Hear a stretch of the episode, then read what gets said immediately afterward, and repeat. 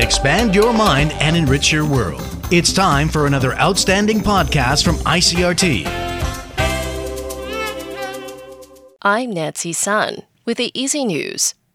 The TAIEX opened down nine points this morning from yesterday's close at 11,694 on turnover of 3.8 billion NT.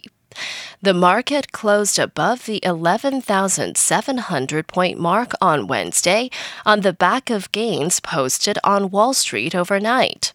The bellwether electronics sector led the broader market higher as U.S. tech stocks rallied, while the old economy and financial sectors were mixed throughout the session.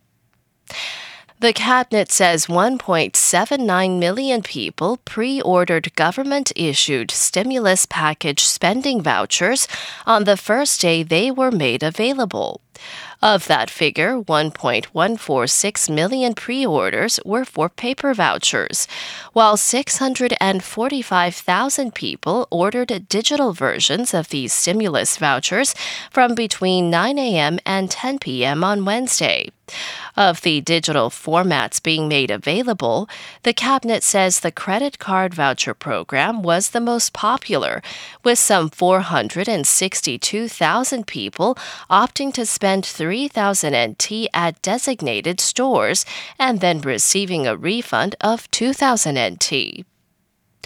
DPP Deputy Secretary General Lin Fei-fan is warning Taiwanese citizens to exercise caution when visiting Hong Kong following the introduction of a national security law in the territory. According to Lin, he hopes Taiwanese people traveling to Hong Kong will be mindful of their safety because the law affects not only Hong Kongers, but people in Taiwan and in countries around the world world. The law makes support for Hong Kong or Taiwan independence punishable with a sentence of up to life in prison. In international news, a look at U.S. public health data finds little evidence of a significant increase in coronavirus infections in cities where protests took place after the death of George Floyd on May 25th. AP correspondent Jennifer King reports. Experts said the jumps would have started to become apparent within two weeks, but that didn't happen in many cities with the largest protests, including New York, Chicago, Minneapolis, and Washington, D.C. A team of economists found that only one of 13 cities involved in the earliest wave of protests had an increase that might fit the pattern. That was in Phoenix. The AP, reviewing trends in daily reported cases in 22 U.S. cities, found increases in Houston and Madison, Wisconsin. Experts say it's hard to measure the protest's precise impact for a number of reasons, including earlier business reopenings, people not getting tested or being asymptomatic and people who do get tested don't always answer all the questions put to them by health investigators. I'm Jennifer King. New Zealand's health minister resigned today following a series of personal blunders during the coronavirus pandemic.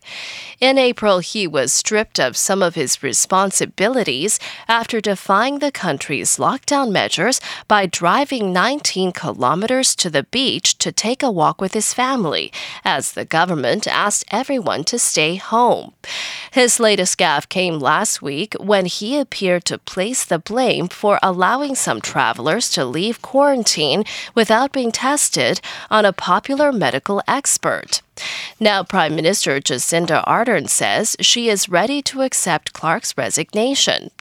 Clark says he intends to remain in the parliament as a lower ranking lawmaker and Mexican soldiers have seized almost 2.7 million US dollars in cash stuffed into suitcases in the back of an SUV entering Mexico from the United States. Officials say the seizure took place last week at an incoming border inspection checkpoint in Tijuana, the city across from San Diego, California. Authorities detected the cash with an X ray inspection of the vehicle. The SUV had reportedly come from Los Angeles, although it was unclear where it was headed in Mexico. The vehicle's occupants were detained for failing to declare the money. And that was the ICRT news. Check in again tomorrow for our simplified version of the news, uploaded every day in the afternoon. Enjoy the rest of your day. I'm Nancy Sun.